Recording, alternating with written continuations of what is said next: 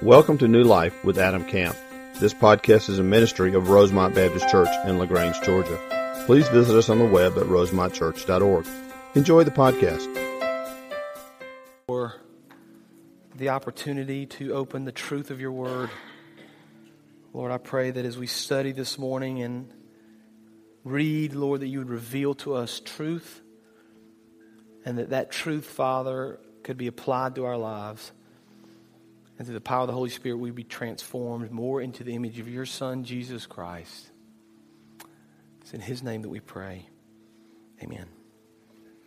I want to begin this morning with a text from Matthew chapter 16. And, of course, we're going to be in Matthew chapter 5. So if you have your Bibles and want to turn with me, you can.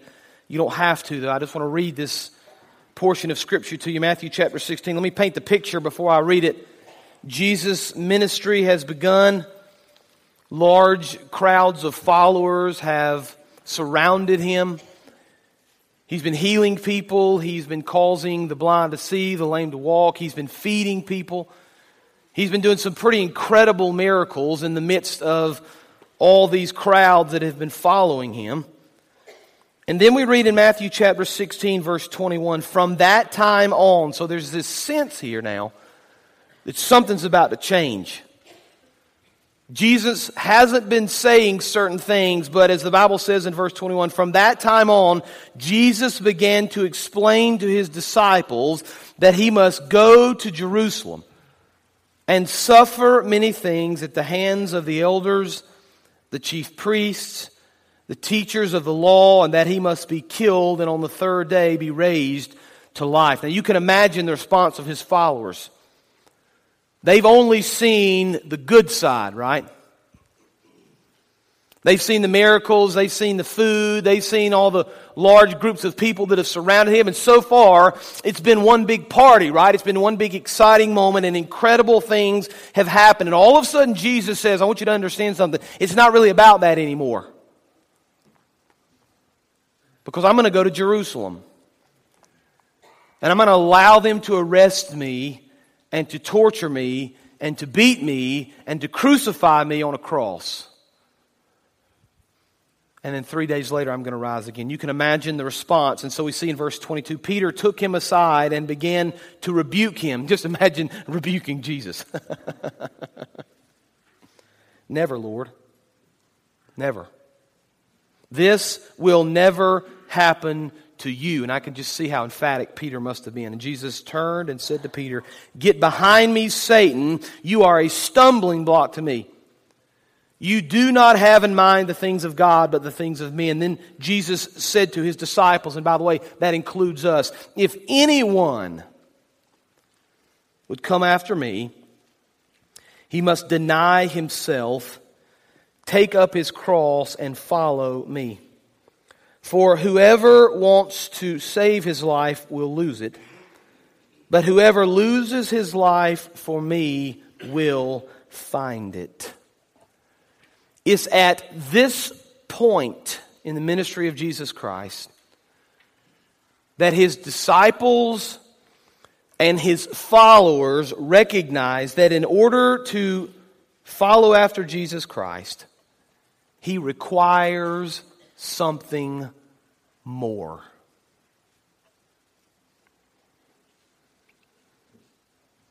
And so I want to think for a little while this morning about exactly what Jesus requires. If you already have your Bible open, or if you don't, I want you to flip back now to Matthew chapter 5. Matthew chapter 5. This is week three in what we're calling our Upside Down Sermon Series. It's a study of the Sermon on the Mount, Matthew chapter 5, 6, and 7. And the reason we're calling it upside down is because everything that Christ commands us to do, everything that Christ commands us to be in these three chapters is opposite of what the world would say.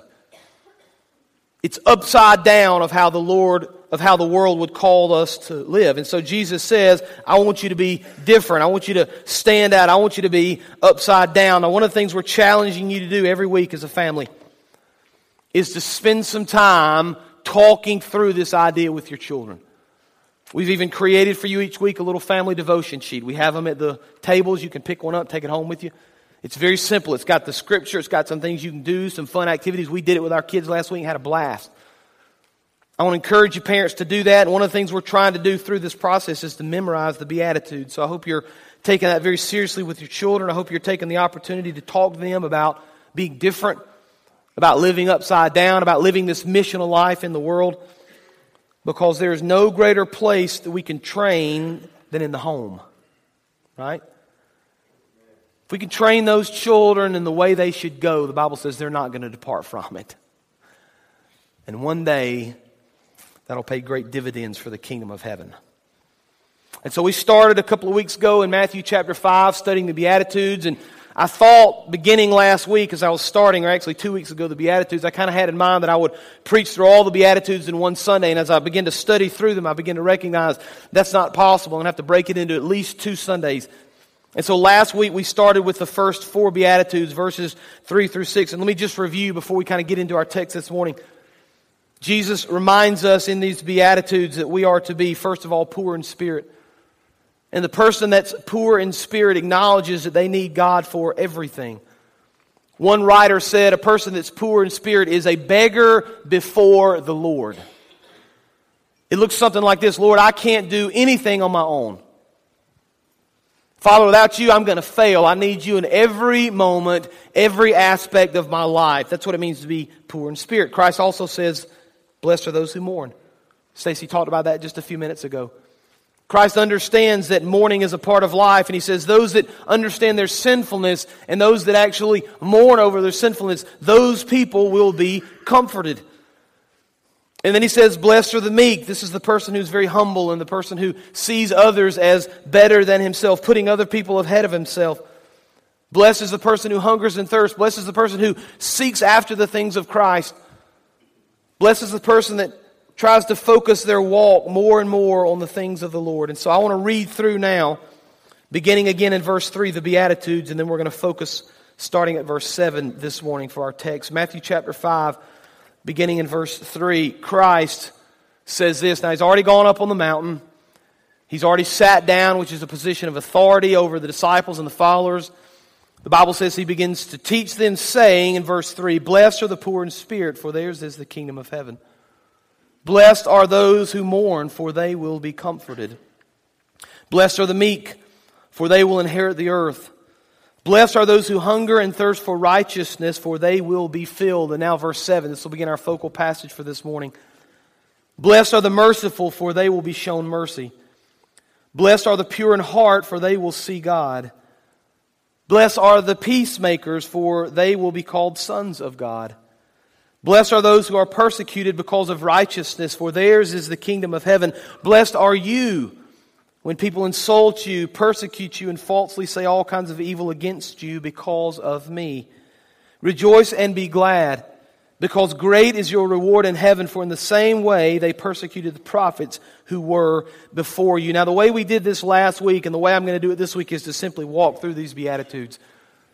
I think it's very important for us to just to think through what each of these things mean and how we can apply them to our lives. So the first one we're going to consider this morning is verse 7.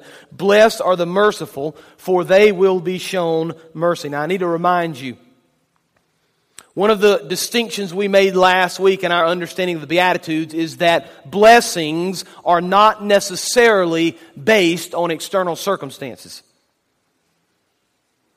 We have this tendency to look at the world around us and look at all the things we've been given and see all the wonderful things of life and say we are truly blessed. And let's be clear the Lord can absolutely bless us that way. Sometimes the Lord blesses us in our external circumstances, but a study of the Beatitudes helps us to see clearly that blessings can still come even when external circumstances are bad. So you can still be blessed when everything's crumbling around you. You can still be blessed when you lose all your money. You can still be blessed when you lose your job. You can still be blessed when things aren't going the way you hope they would go because an understanding of blessing scripturally is a deep, abiding love for Christ and finding joy in Him regardless of your circumstances. And so Christ says you can be blessed, and in verse 7, he says you should be blessed if you are merciful. Now, I want to define mercy for a second to make sure there's no confusion. Mercy can be defined simply like this kindness or help for someone that's in a desperate situation. That's kind of a simple definition. Mercy is when you see a need, somebody that's struggling, somebody that's in some sort of a desperate position, and you offer on some level your help. Now, aren't we thankful that the Lord is exceedingly good at offering mercy in our lives? Aren't you thankful? See, I think about all the times I've struggled with something. I think about all the times that I've been in what I would consider a pretty desperate situation, and I look back and I reflect back and I see the presence of the Lord in my life. And I see how in those moments, even if I didn't understand it right then, looking back on them, I see the mercy of the Lord upon my life. Now, you can see all sorts of examples of this all through Scripture. For example, 2 Samuel, verse 24, chapter 24, verse 14, David says this. I want you to listen to what David says. I am in great distress. See, there's that desperate situation. I'm in great distress. Let us fall into the hands of the Lord, for his mercy is great, right? When I'm in a desperate situation, I seek the mercy of the Lord. Matthew chapter 9, verse 27, Jesus went on and he saw two blind men who followed him and they called out. Now, these are blind men. You can imagine the desperate situation they must find themselves in. I want you to listen to what they ask for. Have mercy on us, son of David. Why? Because Christ offers mercy in desperate situations. Hebrews 4:16 let us approach God's throne of grace with confidence so that we may receive mercy and find grace in our time of need.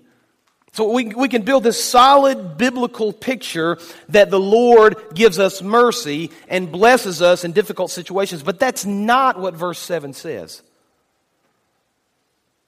Verse 7 is talking to you, and the Lord says to you, You are blessed when you show mercy. That's what it says. Blessed are the merciful. So there's this sense here as a follower of Christ that we need to, on some level, be offering mercy to others. Now, if we define mercy as help or kindness to someone in a desperate situation, we can understand clearly how we can begin to show mercy to people. But I want you to hold on just for a second because it starts very easy, and then we're going to delve into something a little more difficult as we try to understand this word a little more. The easy answer is we just help people in need. We've talked about being missional over the last few weeks. One of the tenets of being a missional follower of Christ is that you recognize need, and when you recognize need, you plug in. You help that person. You love that person in the name of Jesus Christ. You show mercy when there's a desperate situation. I'll never forget several years ago when Hurricane Katrina came through the Gulf, and there was just utter devastation, and our church had the opportunity to partner with a church in Biloxi, uh, Gulfport, Mississippi, the Biloxi area and help them to rebuild their facilities. And so we went down probably, I don't know, four or five different times and took some family mission trips. Some of you were part of that. And we had this incredible opportunity to kind of walk around neighborhoods and, and knock on doors. And now we weren't knocking on house doors, we were knocking on FEMA trailers. And the person opens the door and we say, you know, we're from this church and we're just here because we love you and we're reaching out to you and we want to help you and pray with you. And it was amazing how people just begin to pour out their stories. And we would, we would all finish in prayer just crying about what they had lost or crying about the mercy of the Lord. We had an opportunity to do some construction and, and some cleanup and, and to really help out down there with great need. And so we understand that our mercy can sometimes come in the form of building something. Our mercy can come in the form of helping someone. Our mercy can come in the form of a conversation or a kind word or a listening ear. That's kind of the easy answer to what mercy looks like. But let's delve a little bit deeper into this because I think sometimes we skirt right over this. Sure, I can be merciful, I can be nice, let's move on. But I want you to think through this with me just for a moment. If we're going to say that mercy is when we help someone who's in a desperate situation, we need to say biblically that the most desperate situation anyone can find themselves in is sinfulness, right? That's the most desperate situation. In fact, if you begin to study how the Lord offers mercy, oftentimes you see that He offers mercy as forgiveness of our sins. That's the ultimate form of His mercy. He loved us so much that in the desperate situation of our sinfulness, He sent Christ to this earth to die on the cross for our sins. That's absolute mercy. So, if the ultimate definition of mercy is that the Lord helps those in their times of sinfulness and ultimately offers them forgiveness, then mercy for us should lead us to forgiving others for their sins, and most specifically, forgiving others when they've sinned against us. Oh, Adam. Hold on. I'll go build some houses I'll rake some leaves. I'll even talk to the guy next to me who's going through that problem at home. I'll show mercy. And I'll help others and I'll begin to recognize need and I'll begin to plug in. But when you ask me to forgive somebody else who's sinned against me, against me, now it becomes very difficult for me, doesn't it?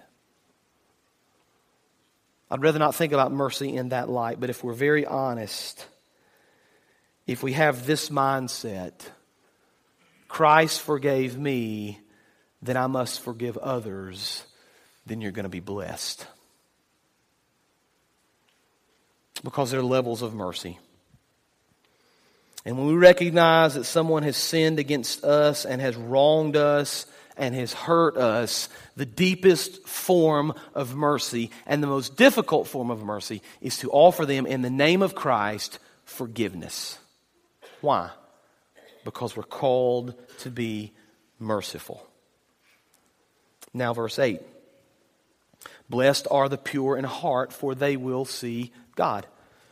Now, let's think about purity just for a few minutes. Purity is this idea of keeping free from any other substance. To be pure means it doesn't contain anything that it shouldn't contain. There's this sense in this verse of purity of heart, this idea of inward purity. And you say, well, why would Christ focus on the heart? Why is the heart so important? Well, in Old Testament times, especially, and even in the first century, the heart was kind of the seat of everything. It was kind of the seat of emotion. So when they talk about the heart, it was kind of where everything began. And so you see verses that help us understand the heart. For example, Jeremiah 17 9. The heart is deceitful above all things and beyond cure. Who can understand it? Mark 7, verse 20. He went on, this is Jesus, what comes out of a person is what defiles him. For it's from within, out of a person's heart, that evil comes. And he goes on to this list of sexual immorality and theft and murder and adultery. All these evils come from inside and they defile a person. So, if we're going to think about being pure in heart, there's this sense that we need to remove the things that separate us from Christ. There's a sense we need to remove the impurities. There's the sense, kind of to use a word that we would think about in our culture, we need to be single minded, don't we? We don't need all these other things in our heart competing with our focus on Christ. We don't need all these other things in our life competing with our focus on who the Lord has called us to be. Now, some of you are fans of the Olympics. The Olympics are coming up, the Winter Olympics here in, I think, about a week or so. And it's always interesting to me when the Winter Olympics come and when the Summer Olympics come, how they kind of focus in on these athletes and we kind of begin to hear their stories and we begin to kind of see what their life is like. And it never fails to amaze me how driven these people are. Now, there's a couple of things you need to be to be an Olympian. Number one, you've got to be born with some incredible ability. These people just have natural God given ability first. But the second thing you've got to find is an absolute drive to make that sport the center of everything you do. I can promise you there's not a single Olympian that's never trained for their event. They don't just show up at the Olympics and compete. What you see instead is that they've trained some of them for years and years and years for that very moment. So their training and their drive for competition drives their schedule, right? Everything is surrounded by that. Everything they do is related to their training. It drives their lifestyle. Every decision they make is based on their training and their competition.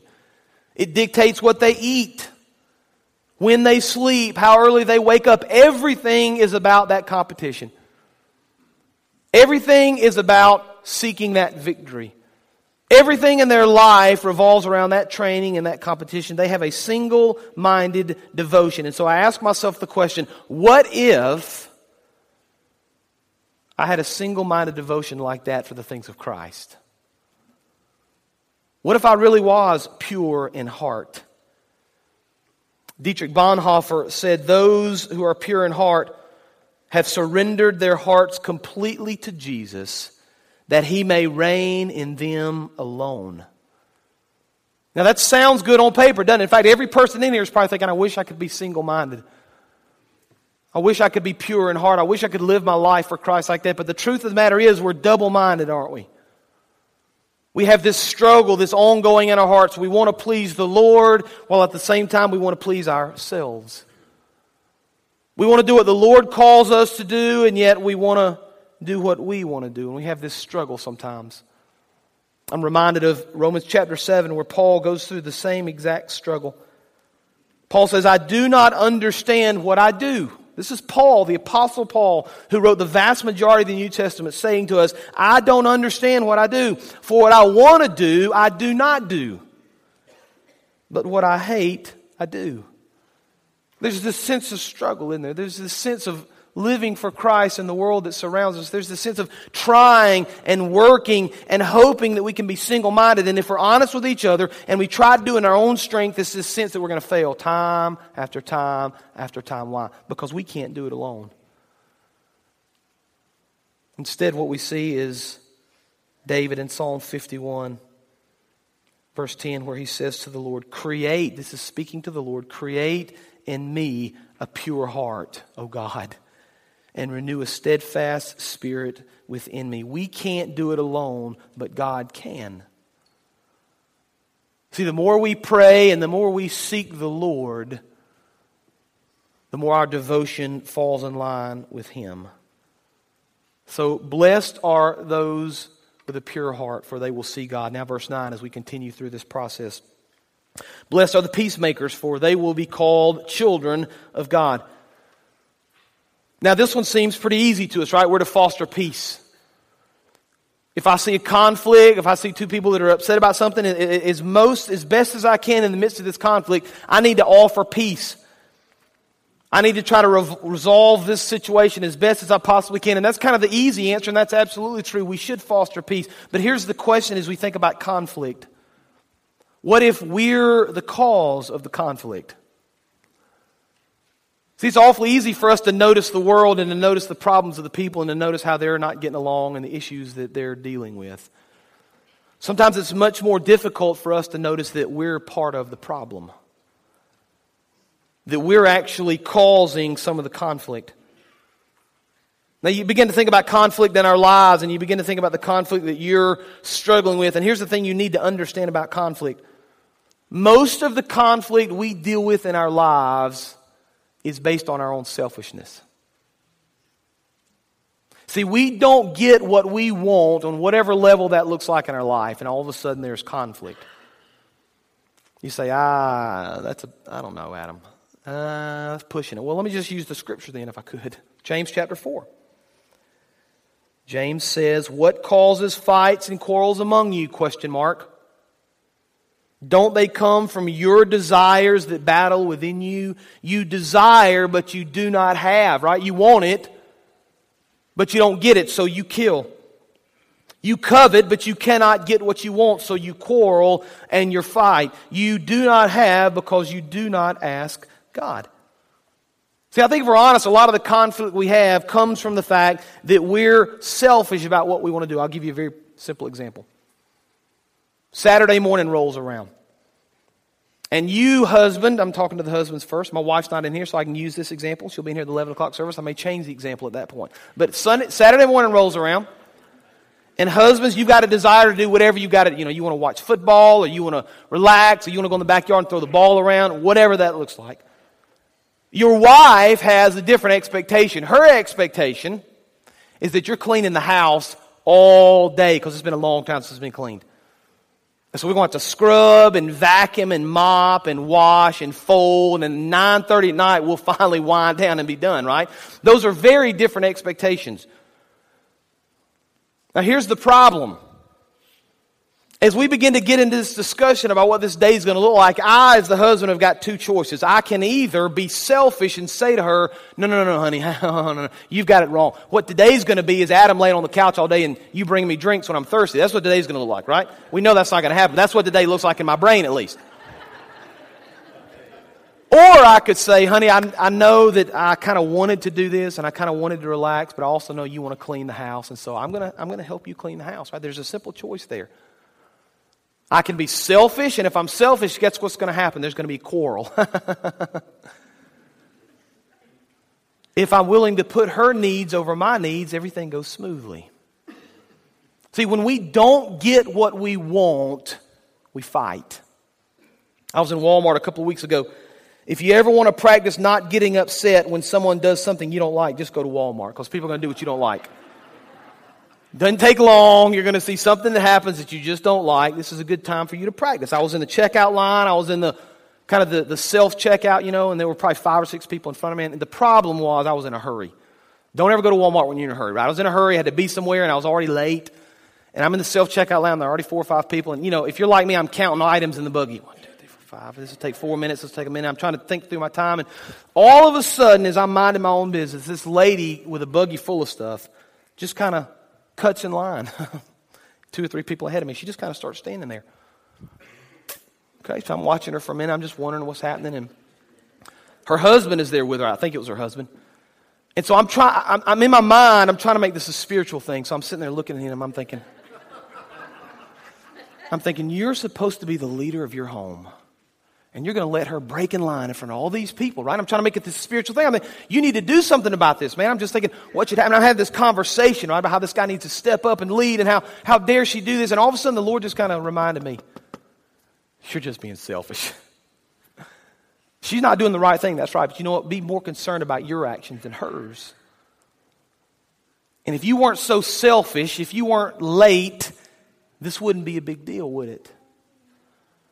Because if we're honest with one another, we get upset at things around us because we oftentimes don't get what we want. But Christ tells us clearly in the Beatitudes that if we'll make peace if we'll be peacemakers with those around us, and more importantly, in our own hearts, then we'll be blessed. Now, verse 10, as we need to finish up. Verse 10, 11, and 12 really run together, and so I'm going to read these together as the final one we're going to look at this morning. Blessed are those who are persecuted because of righteousness, for theirs is the kingdom of heaven. Blessed are you when people insult you, persecute you, and falsely say all kinds of evil against you because of me. Now, we think about persecution. And the first thing that comes to our mind is the martyr, the person who has given up his life or has given up her life for the sake of Christ. And it's wise that we think about that because you may not know this or understand this, but there were more martyrs in the last century than all the other centuries combined. It's getting worse, it's not getting better. Now, we live in a bubble in our society, in our world, where we're not asked, at least at this moment, to give our lives for Christ. So, what does persecution look like for us? Well, to be persecuted now may mean something as simply as people leave you out because you're a believer. They're not going to include you in something they're doing. It may mean that somebody makes fun of you for something you say to them about Christ. It may mean that you're not able to witness to somebody because they close the door on you. It may mean that people make some sort of a snide comment about your church or about Christ because of who you are in Him. But I love what Christ says here as we think about this idea of persecution. We think about how difficult it must be, and we think about what's my reaction going to be when people treat me like that?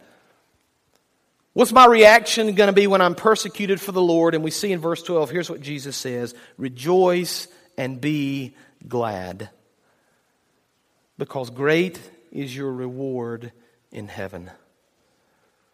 John Stott says it this way since all the Beatitudes describe what every Christian disciple is intended to be, we conclude that the condition of being despised and rejected, slandered and persecuted in, is as much a normal mark of the Christian discipleship as being pure in heart or merciful. See, there's this sense if we're a follower of Jesus Christ, we're going to be persecuted. And when it comes, the Bible commands us, as difficult as this may be, to rejoice and be glad for Christ's sake. I want to finish with a quote. I'm winding it down right now from Dietrich Bonhoeffer. Very interesting author. He was a pastor and theologian in Nazi Germany in the 1940s, was eventually killed for his faith. He wrote a book called The Cost of Discipleship, and in that book he says this The world dreams of progress, of power, and of the future. But the disciples meditate on the end, the last judgment and the coming of the kingdom. To such heights the world cannot rise. And so the disciples are strangers in the world, unwelcome guests and disturbers of the peace. No wonder the world rejects them. You see, we're called to something more. We're called to something different. We're called to love the unlovable. We're called to be meek to those that surround us. We're called to be peacemakers. We're called to be merciful. We're called to offer hope to the needy and hope to the hopeless. And even if the world rejects us, we're called to find joy in Christ for the glory of God. Now, none of that makes sense in the world we live in unless you're willing to live upside down. Let's pray. Father, we thank you again for the truth of your word, for the challenge of the Beatitudes, Father, for a deeper understanding of what it means to be blessed. And I pray, Father, as I do every week, that this is more than just a, a sermon that they hear, it's more than just words that it becomes a challenge in their life, Lord, that it becomes a conviction in our spirits to be different, Lord, to, to live outside of the way the world teaches, to be upside down. Father, I pray you would strengthen us. Give us the boldness and the ability, Lord, to love in the midst of struggle, to offer hope to the hopeless, Father, and to even, if it's required of us, be persecuted with joy for your name's sake.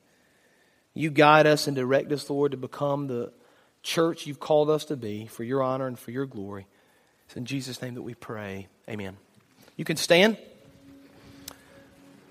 The altar is always open. You can spend a couple of minutes in prayer if you want to. Maybe you need to think about how the Lord has blessed you, or how the Lord has called you to be different, or how the Lord's calling you to live upside down even now. Maybe you want to accept Christ as your Lord and Savior. Maybe you want to join the church, but we're going to give you the opportunity now as we sing.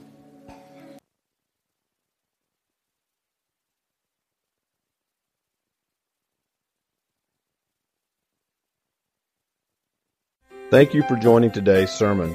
We would love to hear how today's message blessed you. Use the contact us link on our website at rosemontchurch.org. God bless.